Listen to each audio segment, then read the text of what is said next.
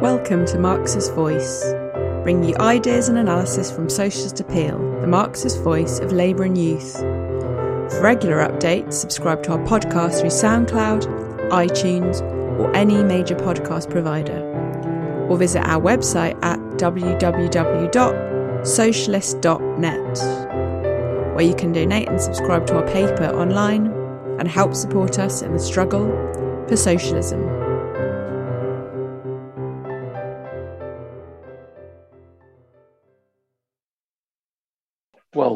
40 minutes, it's a big task to deal with such a vast subject, but I will try, try and touch on the, the basic points. If anybody wants to do any historical reading on this, I would suggest Trotsky's writings on China in the 1930s. I would suggest Ted Grant's material after the Second World War, what he wrote in 1948 and in the 60s. And then, of course, more recent material our document, uh, The Long March to Capitalism, and other articles on China available on Marxist.com. Um, now, what is the Chinese regime? It's a good question, and we have to be able to answer it concretely. Because you see, when you're struggling to change society and you present yourself as Marxist or communist or socialist, you're inevitably going to get the question uh, do you want to create a regime like the one we had in Russia under Stalin? Do you want to create a regime like the one we have in China? If the answer to that is yes, I'm telling you, a lot of workers are going to say, I'm sorry, not interested. Um, it, wouldn't, it would not enhance the cause of uh, socialism, it would uh, stifle it. And yet we have to answer the question what were these regimes and what is uh, China? Now, recent um, little bit of news that uh, came out was that um, the number in, the number of billionaires in China this year increased by 257. Now China has 878 billionaires. Um, the United States has 626. There are something like 2,000 individuals in China now who have a, a total wealth in their hands of $4 trillion. And this year, they earned more than ever before. Now, if we were to believe some of today's Stalinists, apologists, let's say, for these regimes, we'd have to believe that um, they're building socialism in uh, in China. But what I just said um, seems somewhat to contradict that, and yet I've actually heard Chinese Stalinists arguing that we're building socialism through capitalism. You see, um, which is an interesting way of building socialism, i.e., by allowing the profit motive to be unleashed um, another question is a genuine socialist regime oppressing nation, nations, national groups, such as the Uyghurs, or unleashing the brutal repression of the movement in Hong Kong. Is that socialism? Is that what socialism is about? If you argue that, you're welcome to go and try and um, uh,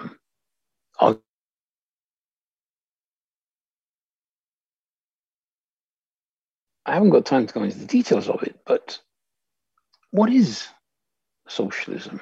Well, let's put it this way what is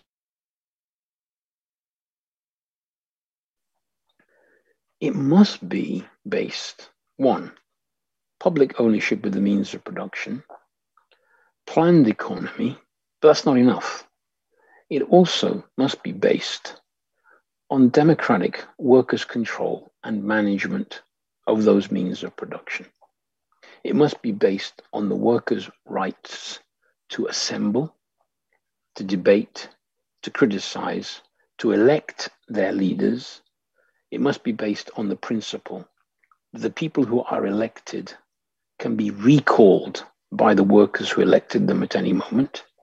And furthermore, they must not earn more than the average wage of a worker. Question Do we have that in China today? I don't think you need to uh, worry too much about looking this up on the internet to get the right answer.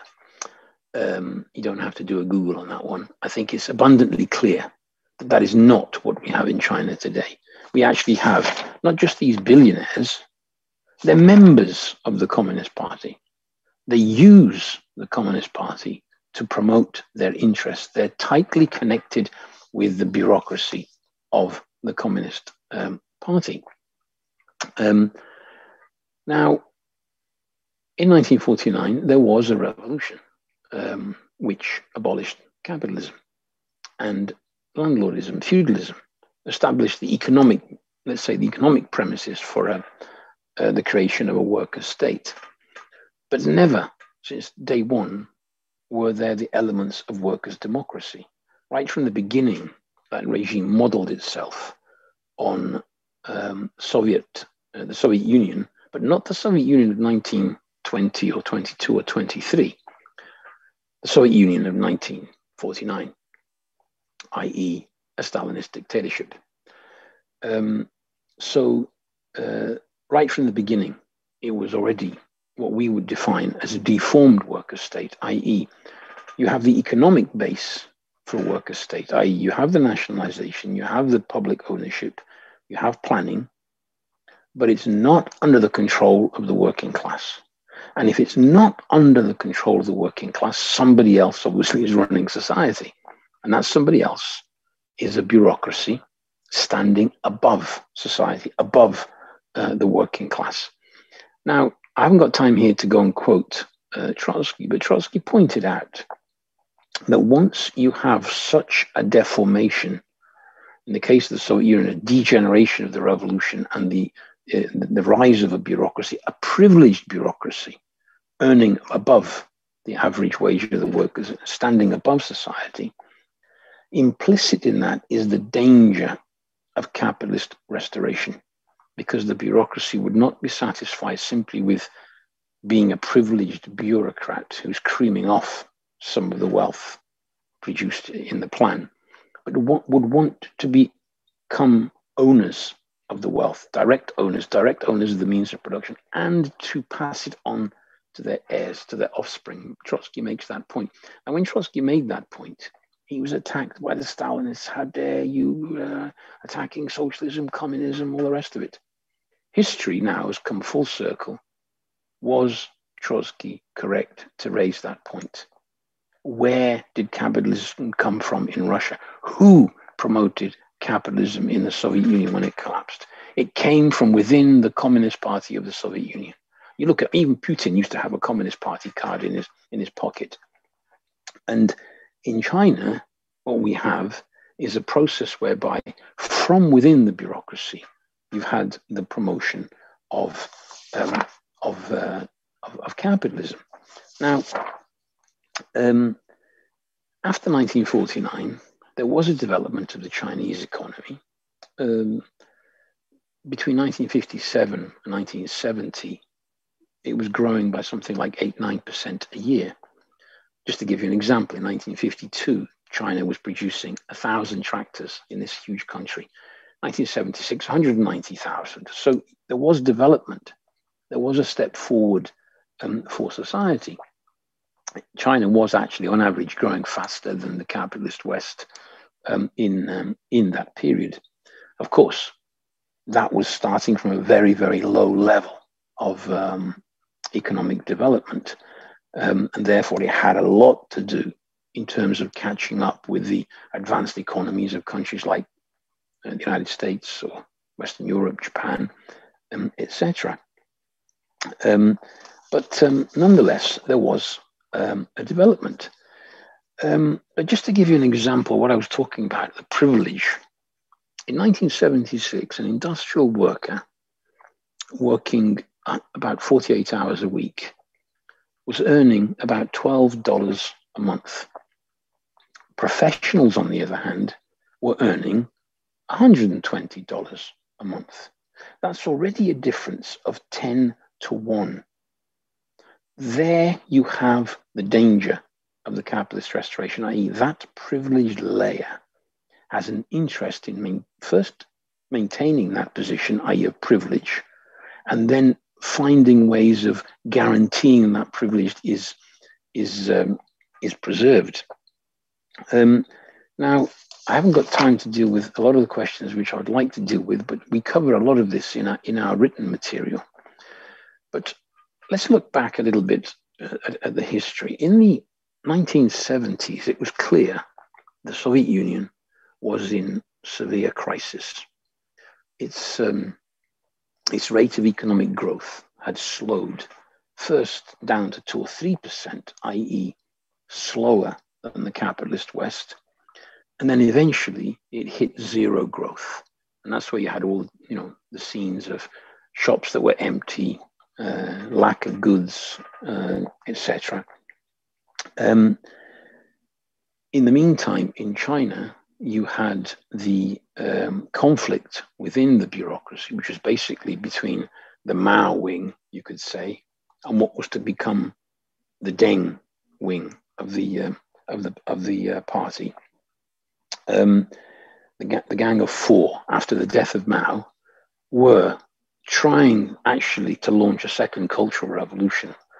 Um, but um, with Mao gone, the bureaucracy felt far more confident and uh, stopped them, arrested them. And then uh, by 1978, you have um, Deng Xiaoping at the top of the party, who begins the process which led us to where we are today. Uh, that process was opening up China to foreign capitalist investment. He began by promoting four special economic zones. Not by chance, they were around Hong Kong and Macau, um, which were still, uh, which were pockets of capitalism, let's say, on, on in China um, in, in, Guangdong and Fujian. Um, we would argue that when they started on this road, there was no preconceived plan. It's not as if Deng said, right, we're going to launch this plan, and in 40 years' time, China is going to be uh, capitalist. That wasn't the the way things developed. It would be too much to think that that was how how far ahead he, he could uh, see. We would argue there was a, a logic in what they were doing, in the sense that there's a certain similarity here with the NEP, the new economic policy that was launched in the 20s in the Soviet Union, i.e., um, in the backwardness of the economy, in order to attract foreign investment, of foreign technique and technology, um, you, you can open up to these private investors in an attempt to advance further your own economy. Also, allowing sectors um, such as the small farmers, etc., to sell their goods um, in the market. Um, now, it started off as a way of trying to stimulate growth and develop the economy. Um, but it, it, step by step, it moved closer and closer to a moment where the economy actually was transformed. Um, for instance, in 1983, the state owned enterprises were allowed to hire workers on a contract basis for a temporary period. Thus, the old guaranteed for life jobs began um, to go. More and more, the profit motive was introduced as a criteria for, for the functioning of the economy. Um, in the mid 1980s, however, we're still within the sphere of using market stimuli, but within the plan, where the plan still dominated and the state sector still dominated. Um, but already you see how the terminology begins to change. In 1984, for instance, at the 12th Congress of the party, they started talking about a planned commodity economy. Um, in 1987, at the 13th Party Congress, they developed the idea of an export orientated economy. And you see, if you have an export orientated economy, that means you're orientating your economy to sell goods in the world market. So you start to begin to function according to the needs of the world market. and capitalism was still the dominant mode of production on a global scale, which is an important factor in determining the way things turned out. Um, now, this uh, led to a big increase in the importation of machinery in order to develop the industry, and a sharp rise in China's balance of trade deficit in that period. And in 88 89, we had the emergence of inflation, 18% a year, for example.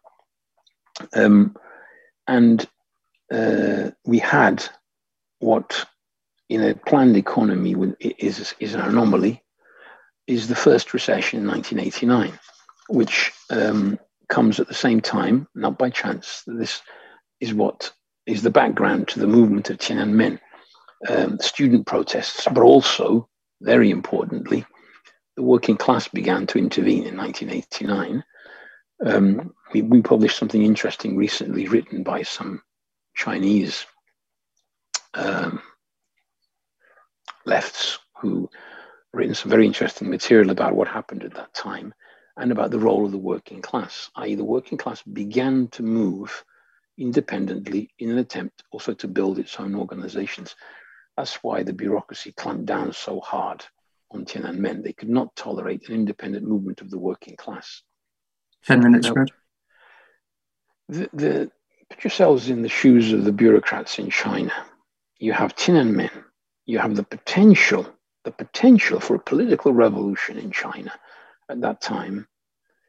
You look across the border in the Soviet Union and in Eastern Europe, and in 1989 you have the movement beginning in one country and then spreading right across the whole of Eastern Europe, finally with the collapse of the regime in Romania in a very violent way. The whole of Eastern Europe, the regimes collapsed and began to revert to capitalism. Within a short period of time, 1991, the Soviet Union collapses um, with a huge collapse in, uh, in production. Um, and not just the collapse of the Soviet Union uh, as, um, say, as a deformed worker state, i.e., the collapse of the plan, the Soviet Union breaks up into its component parts, into the 15 republics who become independent. And the power of the old Soviet bureaucracy enormously weakened. The Chinese bureaucracy are observing this before it happened, the crisis and the slowdown of the Soviet Union.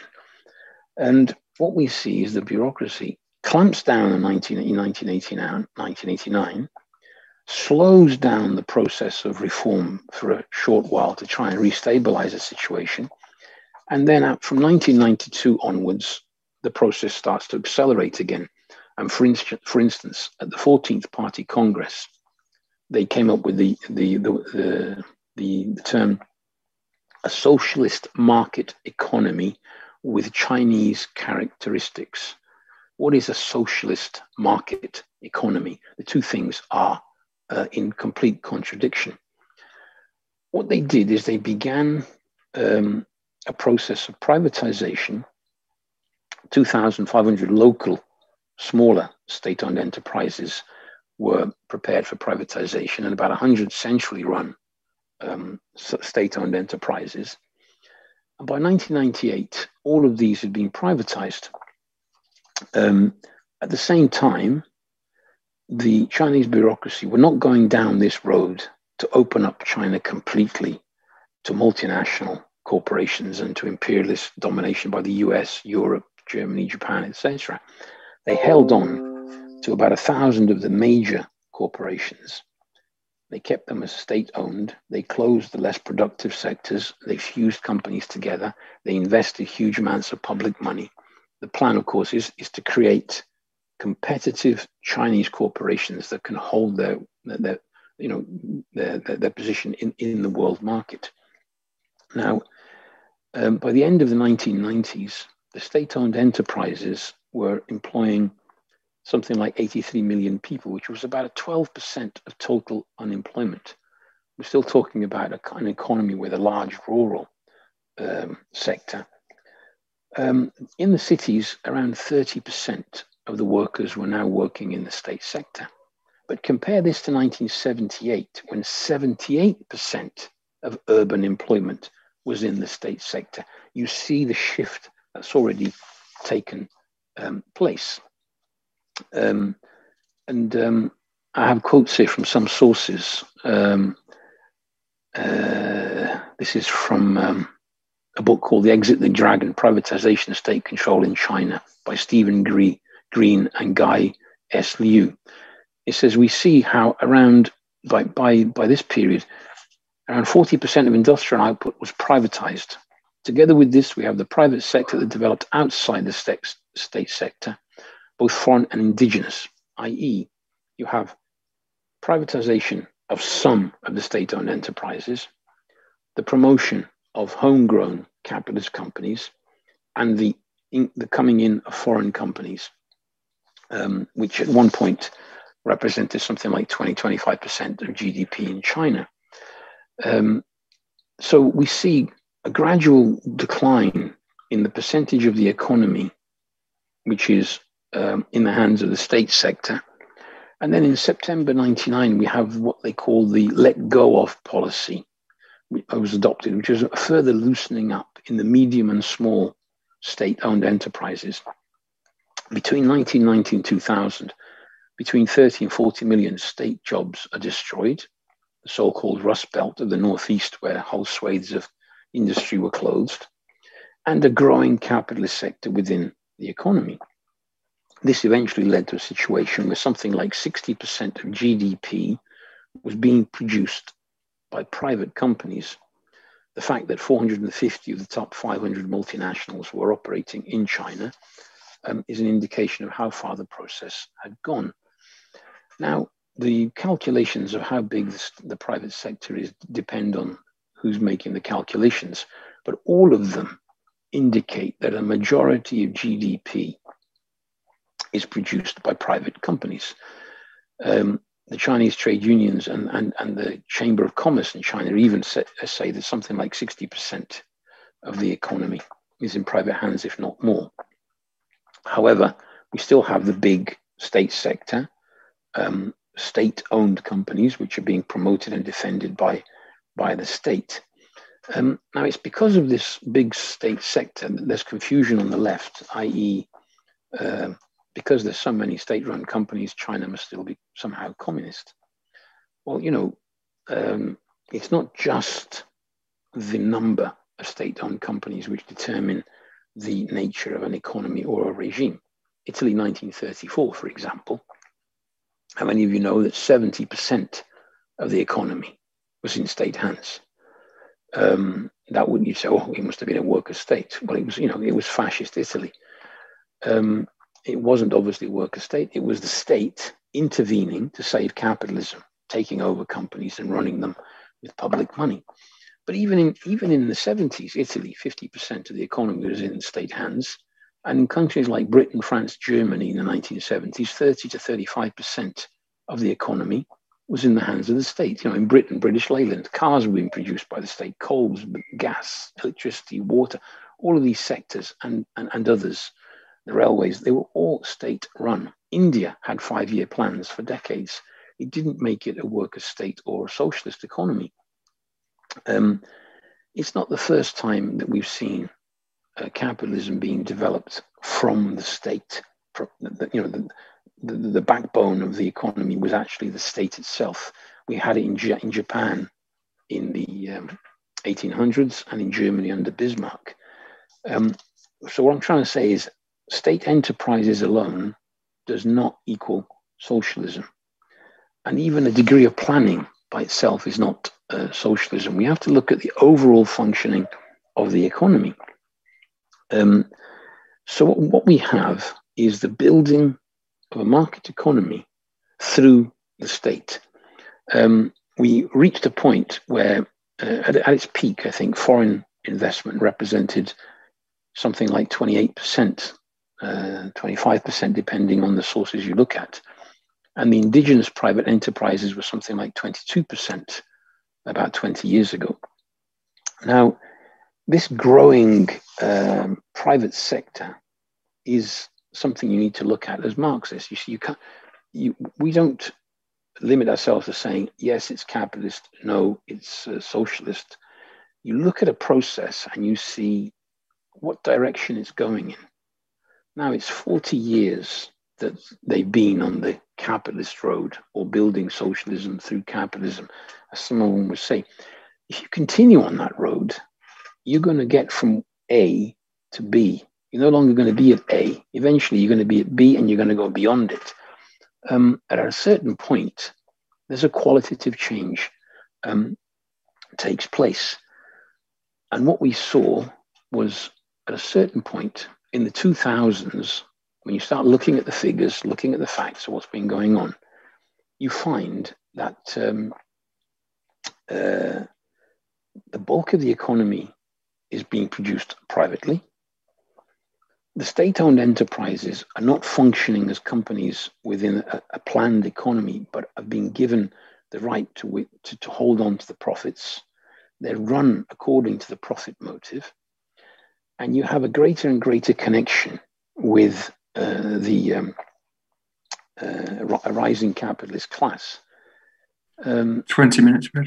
Yeah. Um, I don't want to quote Trotsky here because uh, I've already said what, what, he what he was the, the, the famous quote about um, uh, that how, how, the bureaucracy would eventually. Um, he says here, he, he, he says the victory of the bureaucracy in this decisive sphere, i.e., this growing privatization, would mean its conversion into an into a new possessing class, i.e., the bureaucracy itself become begins to transform itself into uh, a property class, and that's what we're seeing in China. Have seen in China um, today. Um, I'm gonna have to skip a lot of the stuff I have here because of the time. Um, now, the um, yes, the um, the question of the direction um, Trotsky in 1938 wrote a text called Does the Soviet government still follow the principles adopted 20 years ago? Because the question was being posed is, Are they moving towards um, capitalism? And this is how he posed it. Of decisive importance in evaluating the nature of society is the following question Is the society evolving in the direction of equality or in the direction of privilege? privileges? The answer to this question does not leave room for any doubts whatever. And then Trotsky added 20 years after the revolution, the Soviet state has become the most centralized, despotic, and bloodthirsty apparatus of coercion and compulsion. The evolution of the Soviet of the Soviet therefore proceeds in complete contradiction to the principles of the Bolshevik program. The reason for it is to be found in this that society, as has already been said, is evolving not towards socialism, but towards the regeneration of social contradictions. That was the process. Hadn't completed yet. It remained still a planned economy, but the direction it was moving in was was was the point that we have to um, uh, stress. And um, uh, Trotsky reiterated the point he said in 1937, he said, nobody has ever denied the possibility, especially in case of prolonged world decay, of the restoration of a new possessing class springing from the bureaucracy. Now, this was a brilliant analysis on the part of Trotsky. And I think that what has happened in China particularly confirms um, what he was saying. Um, the fact that we have all these billionaires now is, is, is a confirmation of a process and indicates where we have uh, reached. On the question of growing inequality, China is abundantly clear to anybody that looks at the facts and figures that China is more and more unequal, not more equal. Inequality means privilege and means the tendency towards class differentiation um, a, a report in 2008 by the Boston Consulting Group concludes thus wealth in China is highly concentrated. Less than 1% of households in China hold more than 70% of the nation's personal wealth. Even amongst these households, the richest, richest 0.1% of the, of the nation with financial assets of more than $1 million control approximately 45.2% of China's wealth. How more unequal do you need to get before you start to think and realize this is not the communist paradise that some people try and portray? The fact that the flag is still red and has a hammer and sickle on it means nothing in terms of the nature of the regime, in terms of the inequality that exists. Um, the um, I mean, there's, there's lots and lots of facts which I, I, I don't I, don't, I, I haven't got time to, to go into, or lots of them about the, the, degree of inequality and the poor getting poorer, etc. Although obviously there's a layer that's got richer, and there's a middle layer which has risen up um, with the economic development, obviously. Um, um, right. Uh, sorry, I'm trying to skip forward. Now you see, we as an IMT looked at all these facts and figures after 2000, and it, be, it was becoming clear that this was no longer a transitional regime from the previous deformed worker state, i.e., a planned economy. Still, the, let's say this is the economic base of a worker state, albeit without the workers' democracy. It was in transition. And sometimes you have to maintain the position um, that it's in transition. It hasn't completed the process yet. It's still fundamentally of a particular nature, i.e., it's still a planned economy. But we know in which direction it's going. At a certain point, Marxists have to look at a process and say, has the process stopped? Has it reversed? Has it moved on? It was clear by the 2000s that from a, a, whole number of statistics, facts, and figures, the process had moved further. Now you can you can never actually say exactly when something changes into something else. You know, night is night and day is day. The dawn is a moment of transition between the two. When exactly is it daytime and when exactly does nighttime cease? I don't think anybody can actually say it's that precise second, but they can say the night was the night and the day is the day, and we've gone from one to the other. And you have to acknowledge the fact at a certain point that that transition has taken place. And that is what we have in China. It's a peculiar regime because it's still the old bureaucracy. You'd say, oh, still the same people in power.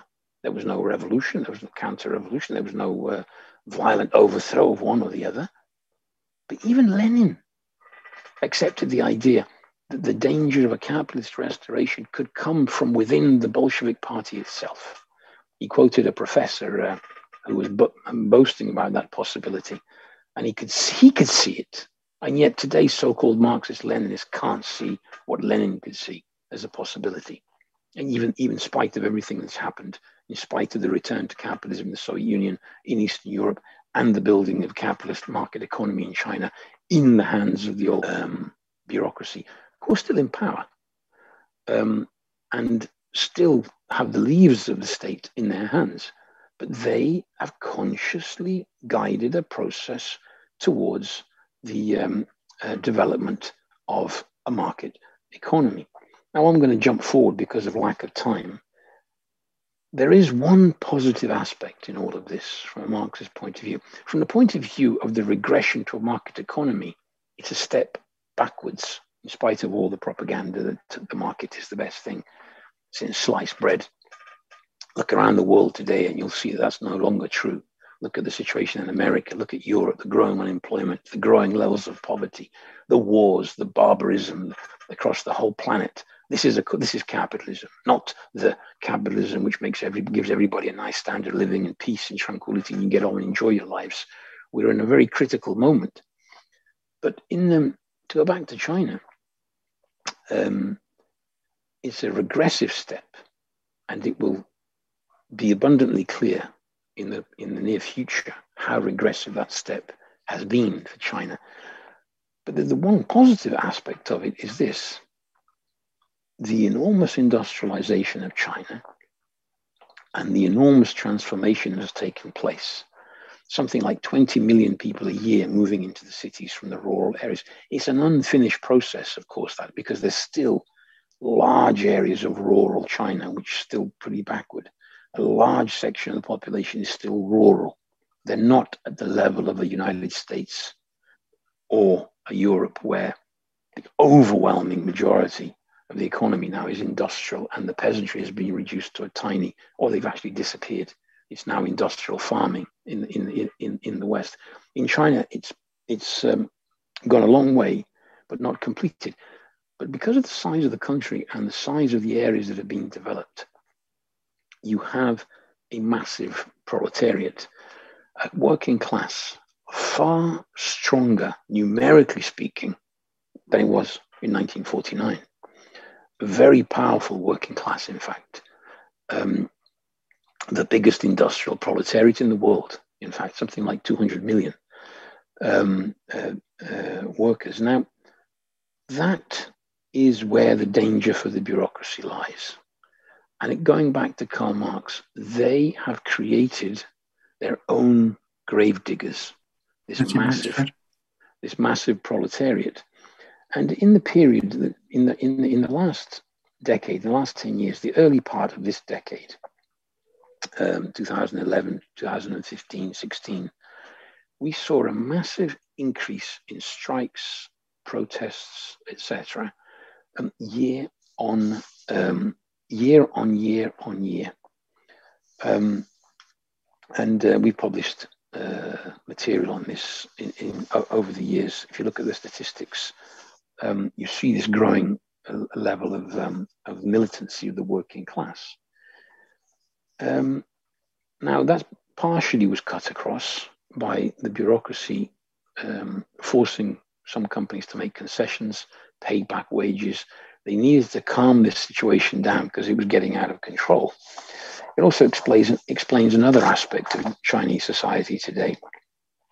Um, there was a time when you had this so called collective leadership at the top of the Chinese Communist Party, and the idea that every, every secretary would be in for one term and then would concede to the collective leadership at the top, and somebody else would come in as the secretary.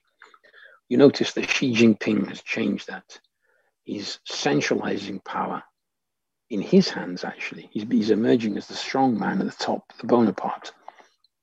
Um, this is combined with greater and greater repression. Um, what, for instance, what they're doing to the Uyghurs, the level of uh, surveillance and the methods they use there are in effect experimental and practicing methods which they use more widely. They've massively increased control of the um, of the internet in an attempt to stifle discussion, stifle debate, stop young people and workers in China from looking for ideas outside um, uh, China. And in spite of that, the other day we published an article which showed that uh, there's a mass radicalization taking place amongst the youth, um, a questioning of the regime. And in spite of all the measures they take, the young people find ways of getting around that and making um, uh, news circulate and discussion uh, take um, uh, take place. But this increased centralization of power is an indication that the bureaucracy at the top are conscious of the dangers implicit in the situation. Their legitimacy is guaranteed by the ability to develop the economy, to be able to say, look, we've created a powerful China, we've modernized, we've increased the standard of living for a significant layer of the population. Um, all of this is what they need to, legitimize, to legitimize their own regime. But a crisis of capitalism means a crisis also of uh, China. China has been slowing down in the recent years. Um, over the last 10, 15 years, we've seen China going from extremely high levels of growth, over 10%, 13, 14% in some years. Before the coronavirus um, cri- mm, crisis hit, they were hovering around the 6% mark, which is would be would be amazing for Italy or Britain. Um, for China, because of the ongoing process of urbanization, they always said they required 7 8% growth just to maintain stability, i.e., to create the jobs necessary to absorb the migrant labor coming in. They've reached a point where they're, they're now in um, facing crisis and um, in uh, instability.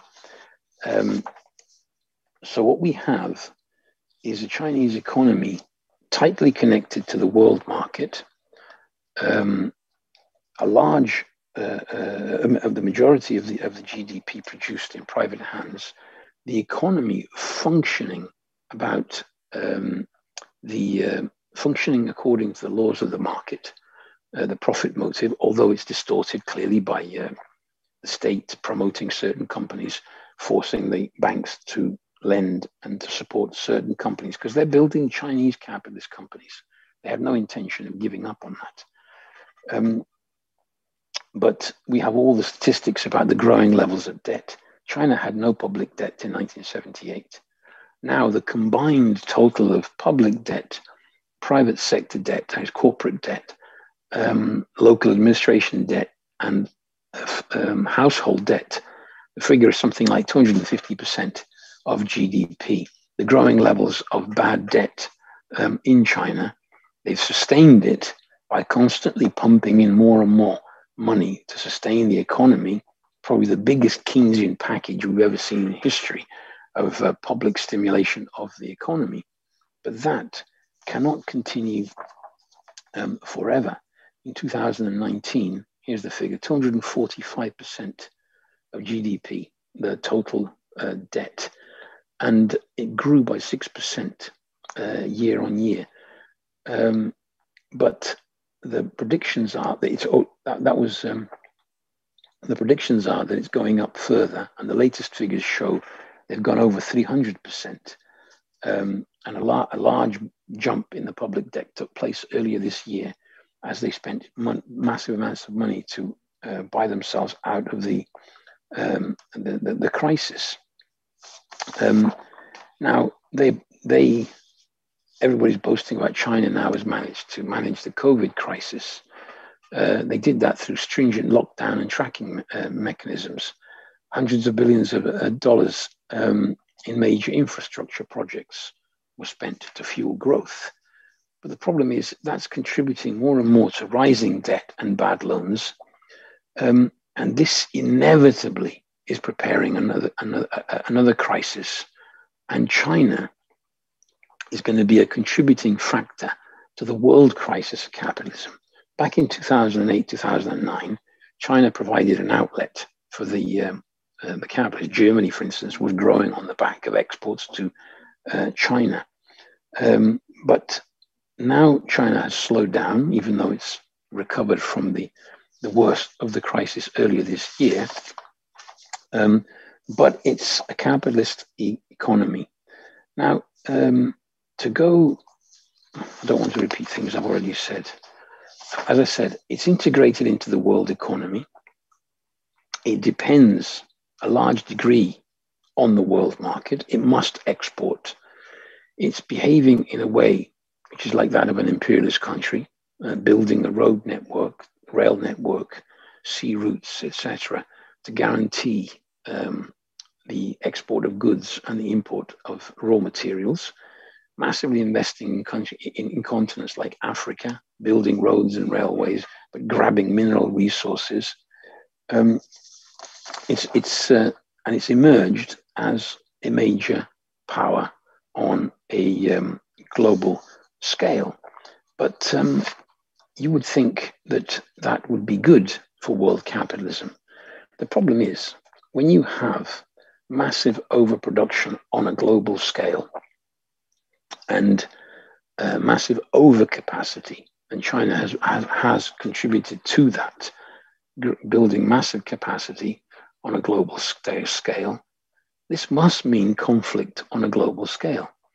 You know, it's not just the Cold War that produces conflict, you know, between Russia and, and the West, uh, as it was then. The First World War erupted at a time where there were no worker states or any kind of planned economy.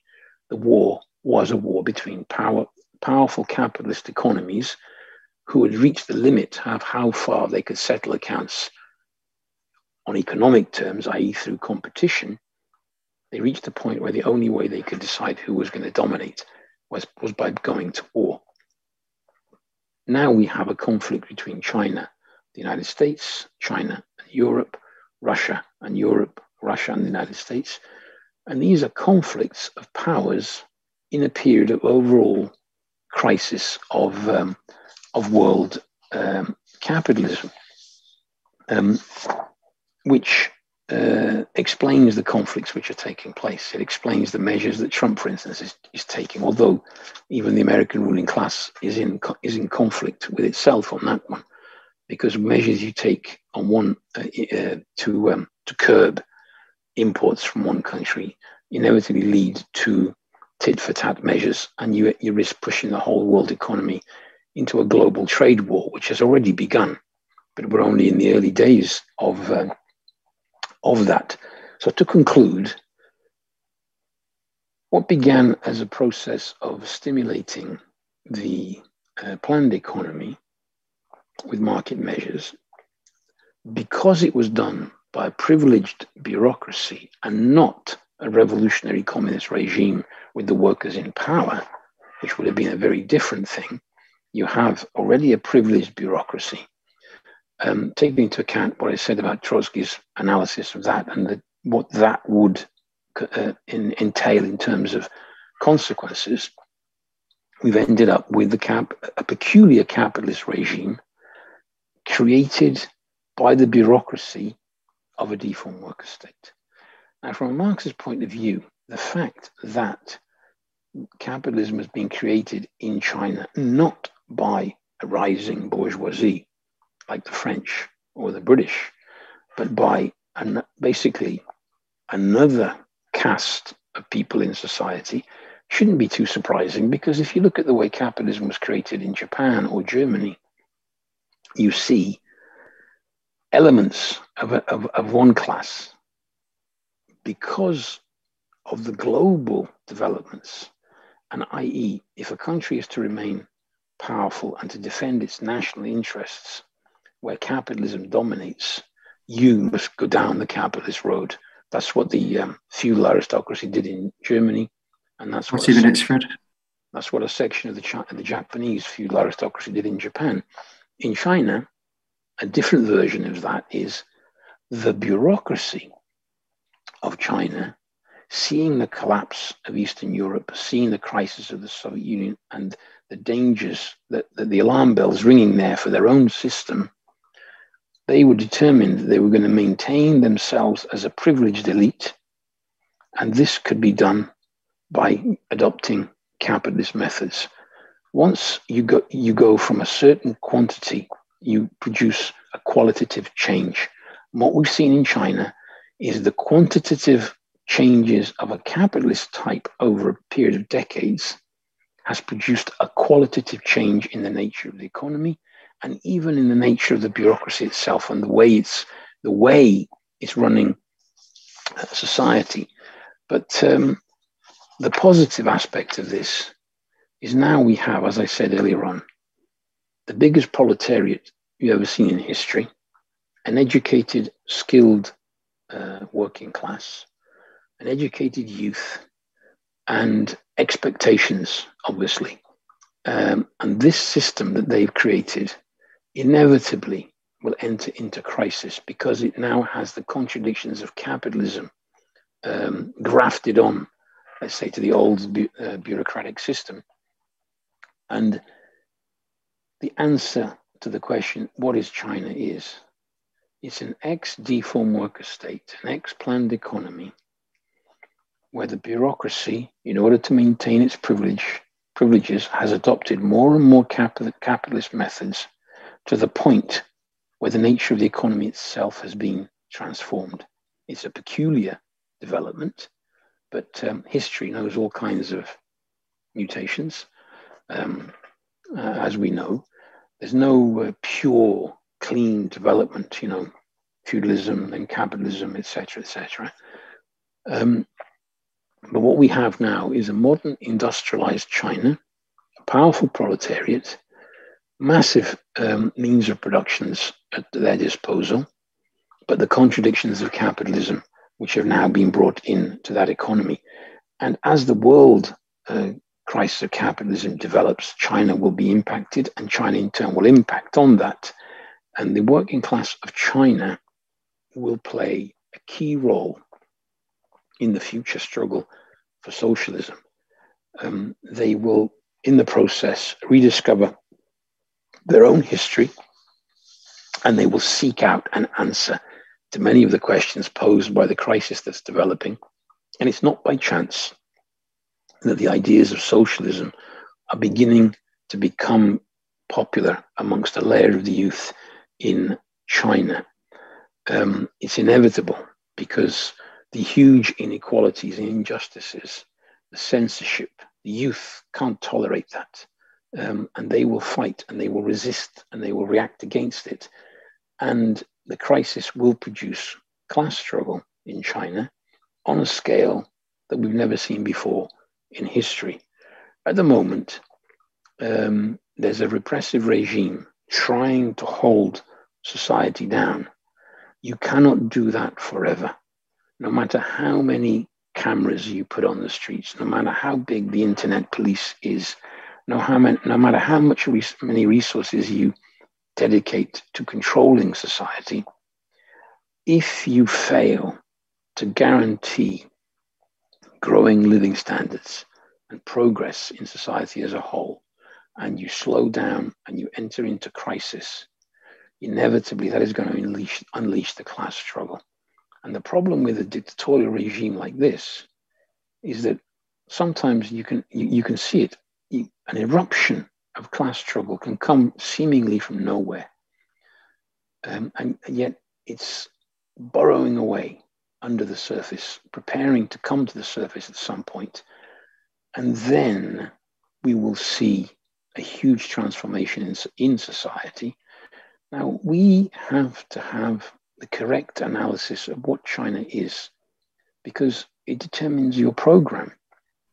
It determines, it, it determines your, your, your attitude towards such a system. And it's clear that the program in China has to be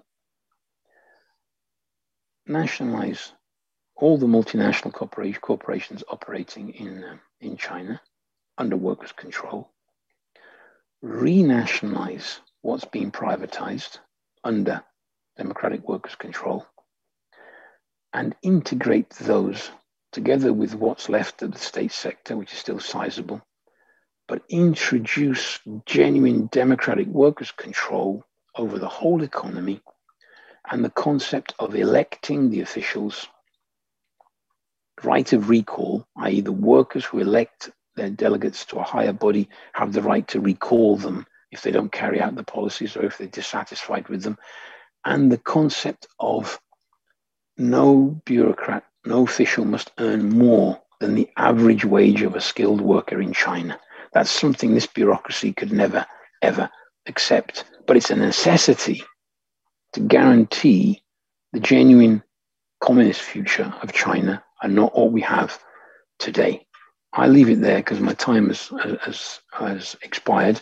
I have a lot more I would like to say, but this is the basic outline of the position that we've developed over the past uh, decades, I would say. And there is more material, written material available um, if comrades obviously want to deepen their understanding of this uh, process.